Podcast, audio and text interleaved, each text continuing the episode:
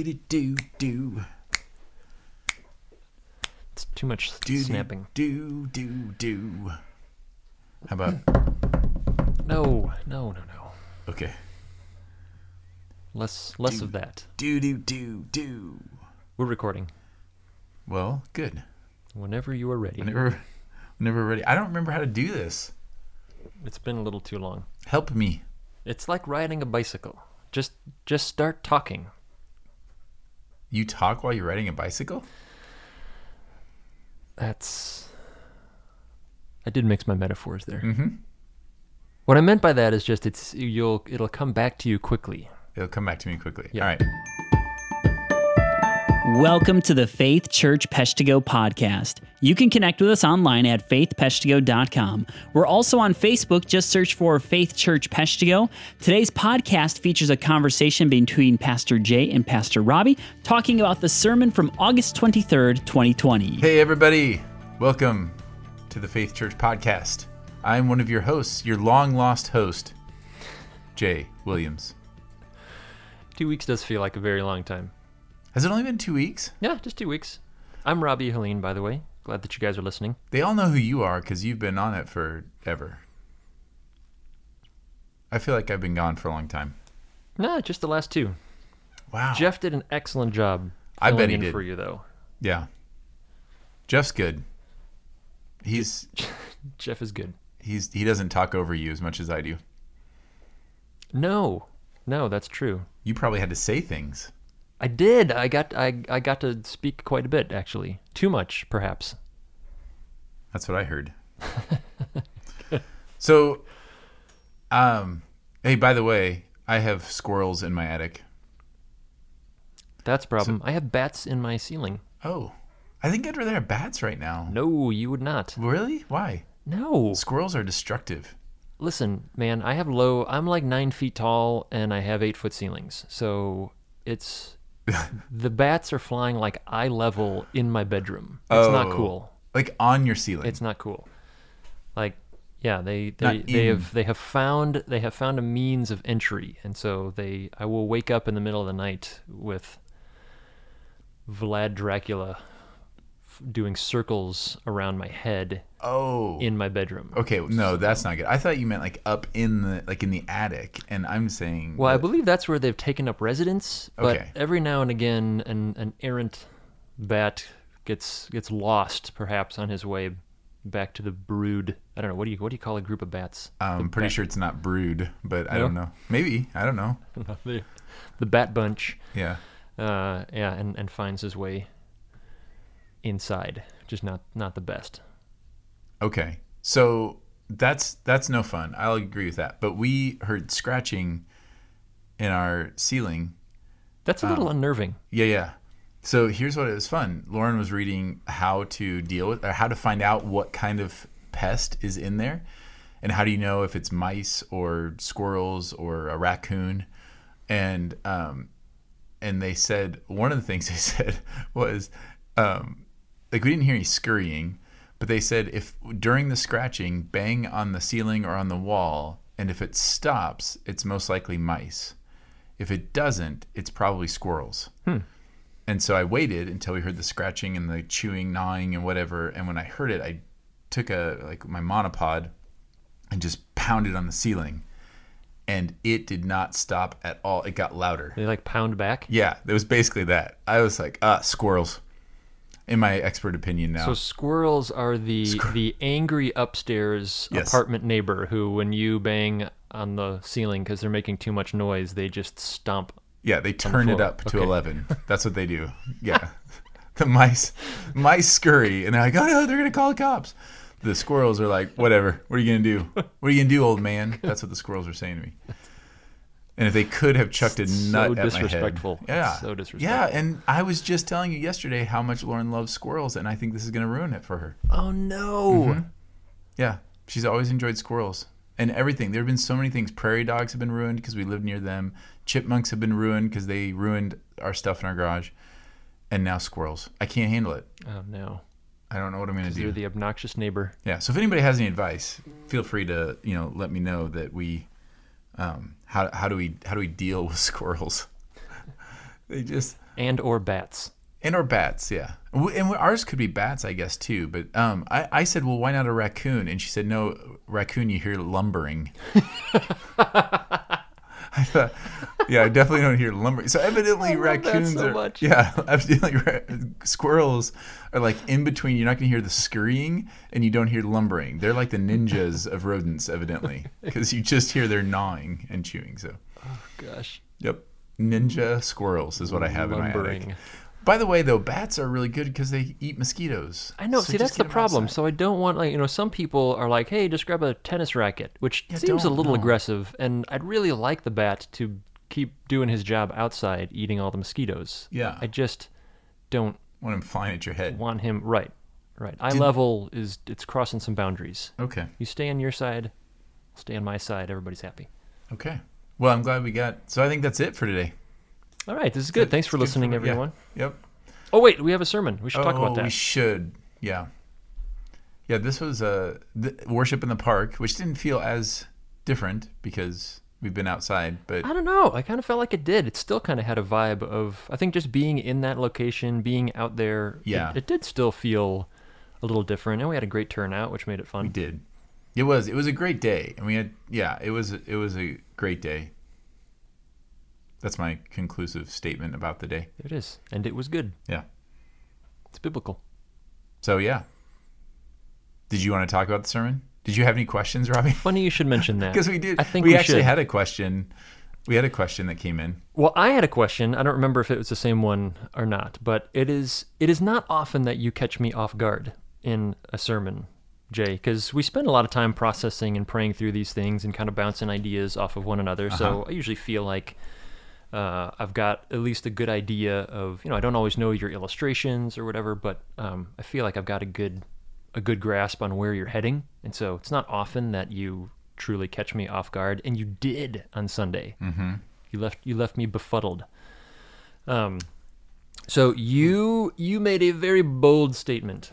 You you made the statement that there there are zero discipleship movements in America, and I I would argue I was not the only person taken aback by that statement.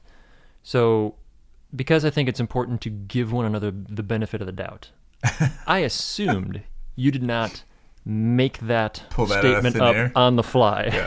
and that that you Seemed have like a good you idea the have some reading and some study behind that. Uh, and I don't think it's necessarily helpful to like cite all your sources, but I think what would be helpful for me and for our listeners is for you to define discipleship movement. Yes. So, so one point of clarification. No, I did not just make that up out of thin air. I um, sometimes I forget. I, I try to cite my sources and cite specific studies when when I think it would elicit that reaction. The funny thing for me though is because I think because my entire ministry life, I've most of my ministry life, I guess I should say, for the last probably 20 years, I have been very interested in studying disciple making movements. Like I just that's that's what I love and what I've always been trying to um, minister towards. And so in those circles, that's just a given statement. So there are a lot of places where I, I could have said that and everybody would have just nodded, you know, every bit as much as, you know, just there's a number of statements that I could make on a Sunday morning that people would just say, oh, yeah, I don't really need to spend time defending that. Um, so I kind of got caught in that format, like where I just was like, well, yeah, this is obvious. So it would be good because you're not the only one. I also got another question about that of well, how do how is that defined? Like, why would you say there is zero? Because certainly you're not saying there are zero disciples No. being made in the United States. No, and and that's what a lot of people. So the so the key issue is disciple making movements, and so there have been different definitions over the years about how do you define a movement, and and it's part of the confusion is that in our culture we overuse that term a lot, and so you know lots of churches claim movements of the spirit or or you know evangelistic movements or anything like that, but but what is kind of common among even the differing definitions um, is are, are a couple of factors. So here, I'll just read one of the definitions, and I'll I'll um, just because I think it'll be more succinct than if I try to break that down. But um, one definition um, from discipleship.org, which we are talking, that's a you got to be a pretty early adopter to get that web domain. Yeah, you did. Um, you were and- you were dialing into AOL to Right. get that domain to, name. to snag that one. So they've been doing this for a long time and studying a lot of these movements. And uh, their definition is a, a disciple making movement is found when everyday disciples are almost all making disciples through at least four generations. So, what do we mean by a generation? We mean that. Um, so, if I disciple you, Robbie, then you disciple someone else. That's a second generation. And then if that person you discipled disciples someone, that's a third generation. And so then another fourth generation. So you think about reproductively, we know like grandma, you know, so you think about spiritual parent, grandparent, great grandparent. Um, it's that idea. So so not only am I discipling someone and teaching them how to follow Jesus, but I did so in such a way that they then turned around and discipled someone else. And then that happens for four generations. I think that's that's helpful to differentiate not generations as in great great grandfather, but I mean this this could happen over the course of a year. Yes, interesting. You should say that. That is in the definition. So, Oh, I so got ahead of us. Yes, you did. So, so at least four generations that they're saying that's the norm, um, with at least 100 groups in a short period of time, usually three to four years. Woo. And there are at least four different separate streams of these groups. So each moving to four generations, resulting in at least 100 groups. So, what they're saying is that we would be seeing so much of that that if we had hundred groups of of d- disciple making of d- disciple makers out to four generations in a short time period. And the consistent things are the four generations. So if you look at different definitions you'll see that four generation thing a lot. That's a big deal because it's it's not just it, that can't happen in a class right? Like you just can't you can't come to a class and i teach you how to read the bible how to pray how to be a church member and then that's it. No, i have to i have to do that in such a way that then you are turning around and you're able to teach someone else. That's a movement and so that four generations the short time frame like you were mentioning the three to four year type situation is also pretty consistent and um, and then the hundred groups is like that. It's it's basically what the the consistent thing is also found in that that where almost all are making disciples. So when they're looking at a church, if they're going to say this is a verifiable disciple making movement, what they would want to see is they would want to be able to walk in on any given Sunday, throw a stone and hit or a, rock, a pebble. How about a pebble? There you go. throw a pebble and be able to hit somebody who would immediately be able to say, "Yeah, I'm discipling this person, who's discipling this person, who's discipling this person," um, and they may not know. Like that's they may not know who the fourth generation is. That happens certainly. Sure. But it would be, it would be consistent. It would be the norm. It would be massive, rapidly reproducing, re- reproducing, and that is what is not found in North America. Okay, so with that clarity of definition, the follow up statement or question I think would be that's crazy. How is that happening anywhere? Like where on earth is is something that extraordinary actually taking place? Uh, and unfortunately, I mean, fortunately, I guess I should say fortunately, several other places. Yeah. Like most other places in the world. Basically, every non westernized country. So basically, North America and Western Europe are pretty void of these things. But um, China, like all throughout Asia and Southeast Asia, Central Asia, Africa, um, the Middle East, we're seeing that like basically, essentially everywhere except for Western, the Western world. Right. Which which should be humbling to hear. It should be humbling to hear that this degree of effective discipleship that is defined as so so normative that you could arguably ask any person in that church and they would be discipling people with this sort of effectiveness is happening in Muslim countries, in Hindu countries, and in communist countries. Should Yes. should we be alarmed by that? Or should we be yeah. encouraged by the fact that, well, goodness gracious, if you can do it in a 99% Muslim country, certainly that should feel very accessible to us.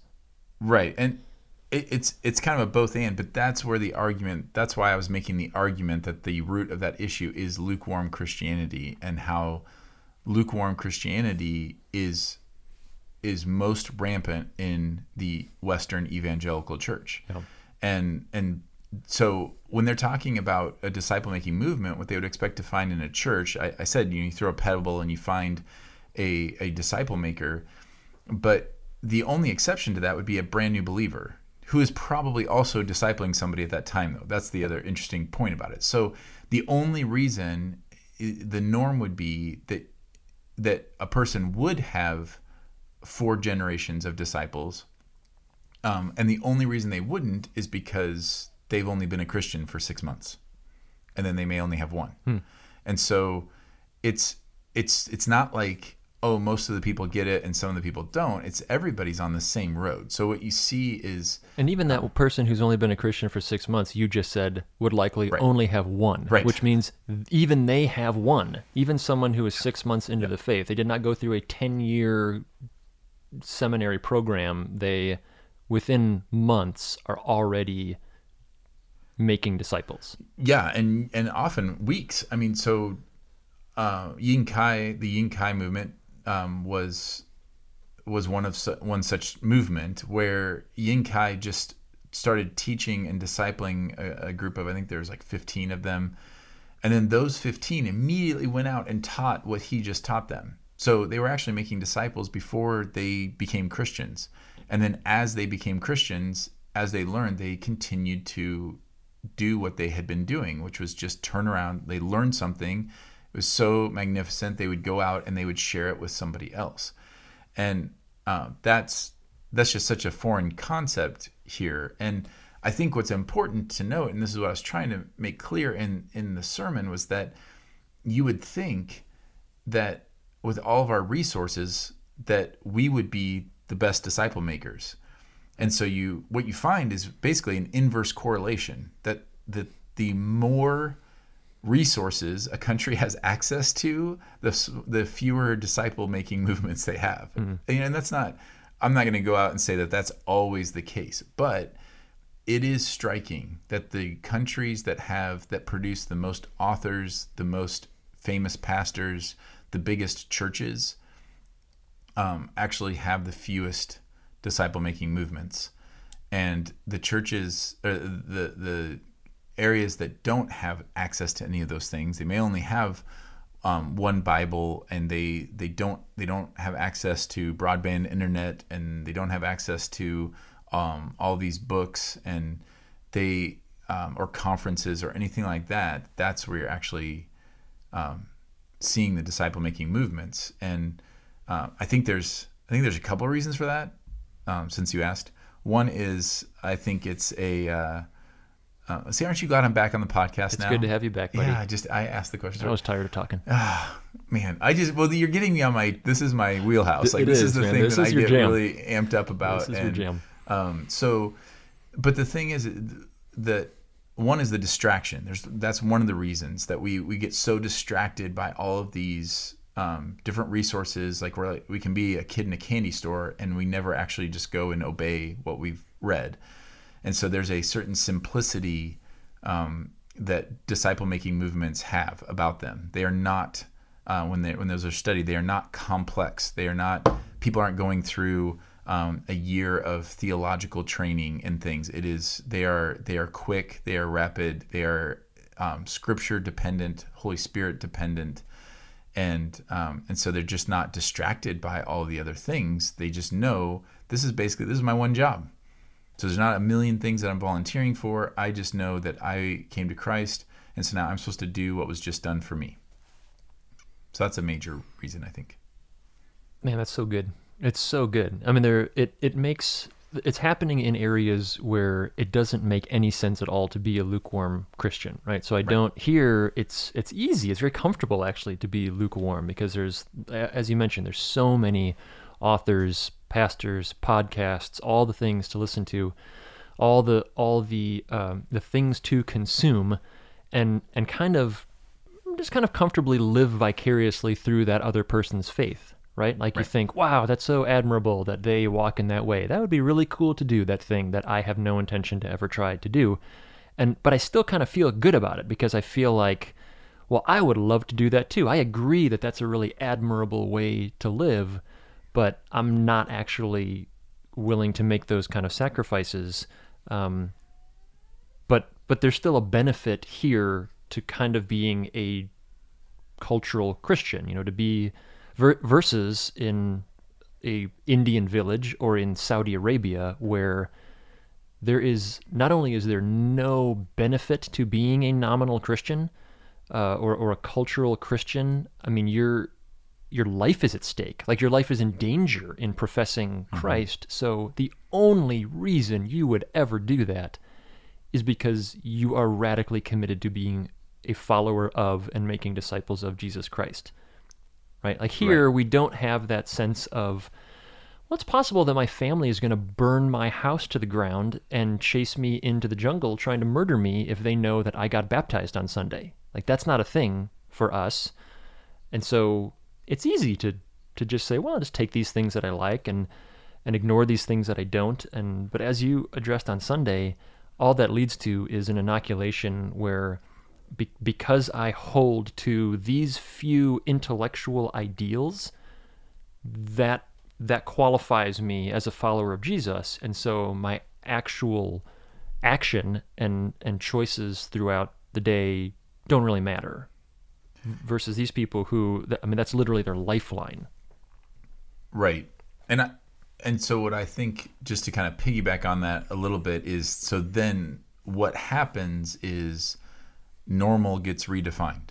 And so when lukewarm Right, right. Christianity y you think about in any situation when you walk into a new situation, you learn by watching what the people around you do Right.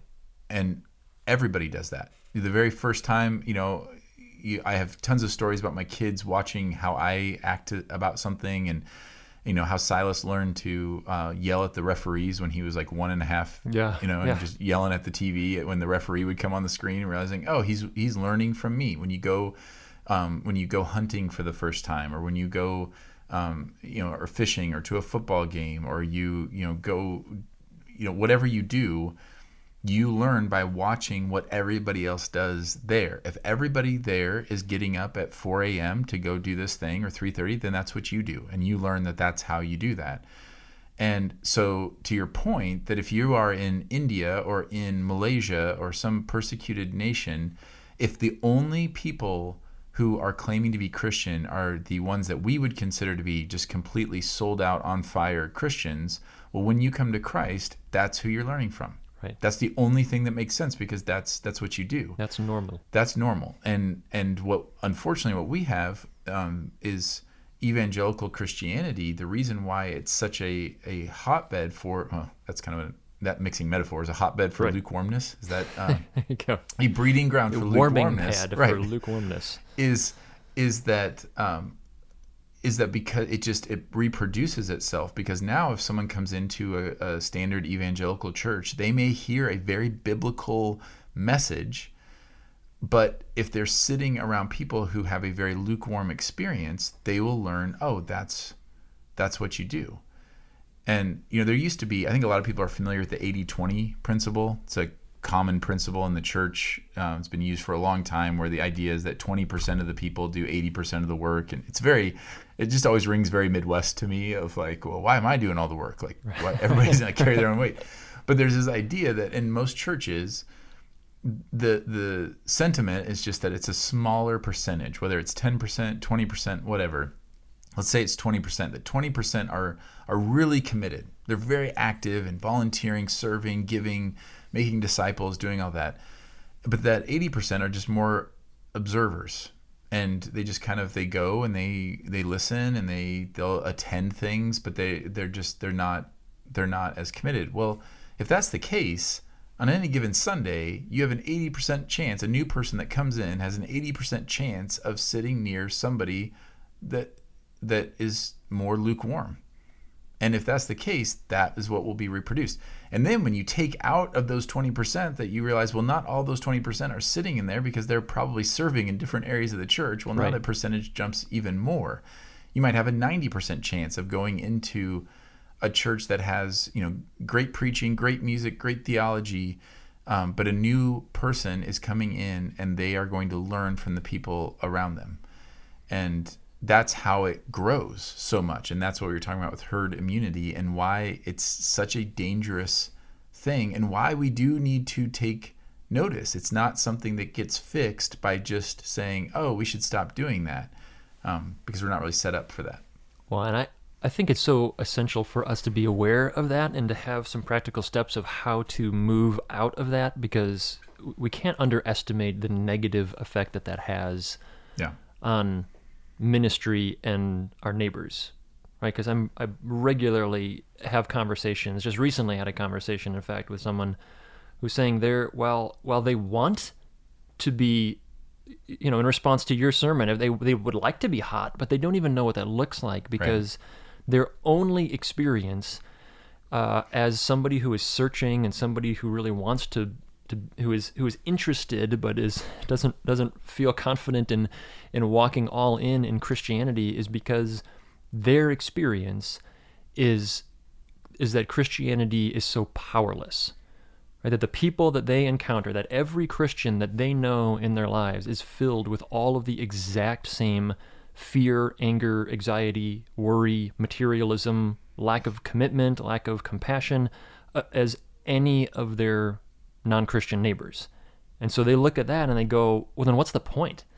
Like if this thing is so powerless that it that it can't even, you know, free me of a little bit of anxiety, and and oftentimes this is coming from an honest place of, look, I don't expect perfection, but you're telling me this offers zero hope of any sort of life transformation whatsoever? Like, mm-hmm. what on earth? Like, I might as well just go go do CrossFit or something because at least then I'll get in shape and you know the people are friendly. Like, and that's what that's what oftentimes the lost world is left with because their experience is with such a powerless Christianity that that they're not nobody is attracted to lukewarmness. right Right? That doesn't that doesn't dazzle, that doesn't astound anybody. Nobody walks in and goes, "Oh my goodness, I can't believe how mundane everything is here. It's incredible." So no, it's it's palatable. That's the thing, and that's what we've gotten into. Is that I want to figure out how do I how do I create a church experience that my neighbor would feel comfortable coming to. That that has driven the American church for so long. How do we make a service, create programs and a service that will make it so the person who says I probably should be in church, and I'll go there because at least I get something out of it, or you know I kind of like how they do this. It's palatable that's not the same thing as compelling and we have to be willing to to kind of i guess sacrifice being palatable to be compelling does that make sense It does, because if I'm if I'm not offering something that is transcendent, Right. if I'm not offering something that is bigger than anything that the world has to offer, then it will feel less than what the world has to offer. Because it is less. It- it- it I mean, really- it's it really is, but- less. It's and so yeah we have to I, I think one of the ways that we have to do that is we have to start obviously with our own hearts. Like i have to stop accepting lukewarmness in my own heart and and realize how desensitized to it i've become. Because I have been. I mean, when I've, and I know you've experienced this overseas, Robbie, and I have where you, um, and sometimes not even overseas. I, I think every, most of the people, say in our church, for example, know what it's like to be around a brand new believer and to say, wow, that's their energy and their passion for the gospel and their hunger is really convicting. I've heard that from many people over my time here and certainly, you know, in the in the past where people will say, "Wow, being around a new believer that that sparks something in me." Well, what it's sparking is there it's a glimpse of like this is what it's supposed to be. And you're probably remembering there was a point where you also, you know, felt that, but we become so desensitized. We we think that that's not normal and we've redefined that. And so we have to start by just refusing to to change the definition of what Christianity actually is. We can even think that's a bad thing.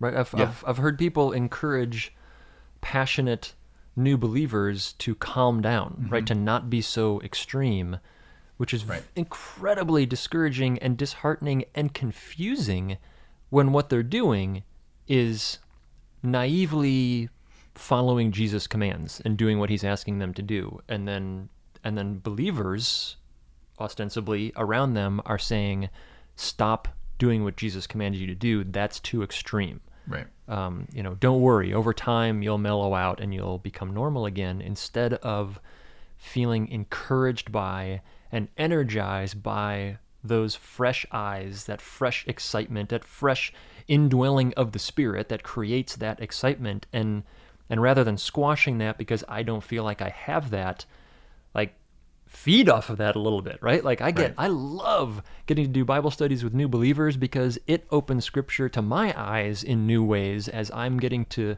a little glimpse of seeing it through their eyes and it's super encouraging. It helps reignite my love of scripture.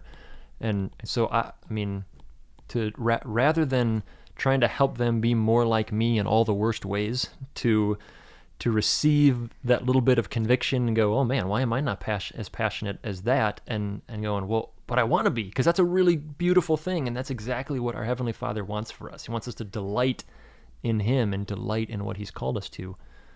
Um, so one one last question, Jay. If if I'm listening to this and I'm hearing this and I'm going, man, I I don't want to be like that. Like I see areas and evidence in my life of where I I am acting luke in a lukewarm way. That I'm not. I'm certainly not hot, um, and and and I want to do something about that. Do you have a, a practical step or a couple steps? What would you encourage us to do to to take steps out of lukewarmness? Obey the spirit i, I really I, I'm, I'm hesitating to, to give too much other than that because I was just thinking I think one of one of the reasons why churches especially are so slow to try to address this and it's not it's not just here it's it's every church I've worked with been a part of planted everything. The reason why we're so slow is um, we know that there's been transformation so again it, it bears repeating that just the statement that there are no discipleship making movements in this country doesn't mean there aren't disciples being made in this country. Doesn't mean that people haven't been transformed by the gospel and that there aren't people out there trying to do the work of the ministry. We we have people in our church who are sold out to making disciples and, and sharing the gospel and Absolutely. so it's it's not saying that, but what it is saying is that our culture as a whole is not oriented. I think even those people who maybe are listening and saying, "I've been devoted my life to that," I think that even they would say, "But I, I don't know that I would classify that as the norm," and and Right. that's important. And so one of the steps we can take in ministry is to credit the right things so for example i've i've heard so many people say when they're talking about their conversion and genuine conversion experiences they will credit a a a speaker a book a person a whatever the case is and the problem is that however you see that you were transformed that's what you're going to try to reproduce in somebody else Yeah. so if you come to a service and by the grace of God um, are transformed, that the Holy Spirit w- awakens you during a sermon that I'm preaching, if you walk away from that saying, oh, that was amazing, I need to get my friend to come and hear Jay preach, hmm. that is hmm. wrong. Mm-hmm. It's just flat out wrong. What you need is your friend. What your friend needs is the same thing that you needed that you got, which was the Holy Spirit speaking to you and awakening your heart. It's not the sermon. It's not the preacher. It's not the Bible study. It's not the curriculum. It's not the book. It's not the class. It's not the program. It's not any of those things. It is the same thing that has been transforming lives since the beginning. It is the, the proclaiming of the good news and the Holy Spirit awakening a dead heart to hear that as good news. That's that's what it is. And so if we can credit that and start with that in our own lives and to maybe even take an evaluation and take inventory of our own lives and what how we have grown and see maybe where have I been crediting programs or things or structures when really what I should be crediting is the Holy Spirit, the work of the Holy Spirit through God's revealed word, his power in me. That's what I need to be crediting. And yes, we set up systems and and all that stuff to, to help facilitate that, but that is an important differentiation because now I'm not thinking like, okay, what's the program, what's the book, what's the study that will that will do this. I'm also not thinking, well, my neighbor needs Jesus, so therefore I have to get them to come to church because that's what happened to me. We're we're actually thinking much more basic level and much more powerful, closer to the source of saying, okay, I want to I want to read the Bible with them because I know that that they'll read this and that if the Holy Spirit would would give them eyes to see, they will see wondrous things here. And so I, am praying for them. I'm reading to them. So I know that's not really answering your question, but I was just thinking about all the sometimes the um, and I feel defensive sometimes whenever these kinds of things come up because I'm thinking I've devoted my life to trying to make disciples, and then you read something like that. I'm not immune to feeling defensive about that. Sure. I'm not immune to feeling like, well, man, what have I been doing for the last 20 years? But I also I believe what God says is true, and I want what He says we can have enough that I'll I'll set those other things aside, and and just say, okay, God, I want to believe what You have for me. So so I guess that that was a ministry level answer. The the personal answer, just in ten seconds, would be just believe God, hmm. believe what He says, read the Bible, and believe that that stuff is actually available to you, and then and then act in that obedience. Um, faithful obedience every moment. So share the gospel when you feel compelled. Be forward with somebody. Ask somebody to read the Bible with them. See, um, introduce people to that and, and just start doing those things. And as you start being obedient, then then you'll see that power start to veil, unveil itself to you, and then and then all of a sudden lukewarm seems pretty silly. Hmm. Right, right. That was more than ten seconds. It, it seemed it it was. That's okay. Uh, it's right. It's it seems silly. It seems uh, we realize how dissatisfying it has actually been um, once once you experience what what is actually available to us. And That's it good, is available to everyone. I just can't stress that enough. Like I, I hope that people understand that the reason why they can say this about disciple making movements, the Ying Kai movement, they were all these were rural farmers in China that had basically no education. I mean, you would say likely fourth, fifth grade, maybe education, and and they're seeing a huge disciple making movement. So it doesn't matter what your pedigree is or your social skills or anything like that. This is this is the mission that God has given all of us, and and it's the work He has in His kindness has let us experience the joy of participating with Him in. Like that's what we miss on this is it's not these marching orders that like, oh, I got to go share the gospel, I got to go disciple. I guess that's another thing I got to do. It's the thing, and it's a joy that he lets us participate with him in it. Hmm. So amen to that. Sorry, dude, I, I just go on forever. A, we have like part two, part three, whatever. I know, man, dude. That's a that's a great way, and I, I think we should. I think this is a conversation we're gonna we're gonna continue to explore and continue yeah. to circle back to because um, that that is the Great Commission go and make disciples. So if if we look at ourselves and we say, well, if that's the definition of making disciples, who on earth is supposed to do that? Well, per the Great Commission, every one of us. So we got to figure out how to get there. So I think this is an ongoing conversation. I think this was a really great start. So thanks, thanks for that, uh, and thank you, church, for listening. If you have uh, any more questions, we love getting questions and, and having an opportunity to unpack them a little bit more here. So please be sure to email those to us, or you can even write them on a communication card if you're here, or the online communication card if you're tuning in um, on the uh, on the stream on Sunday mornings.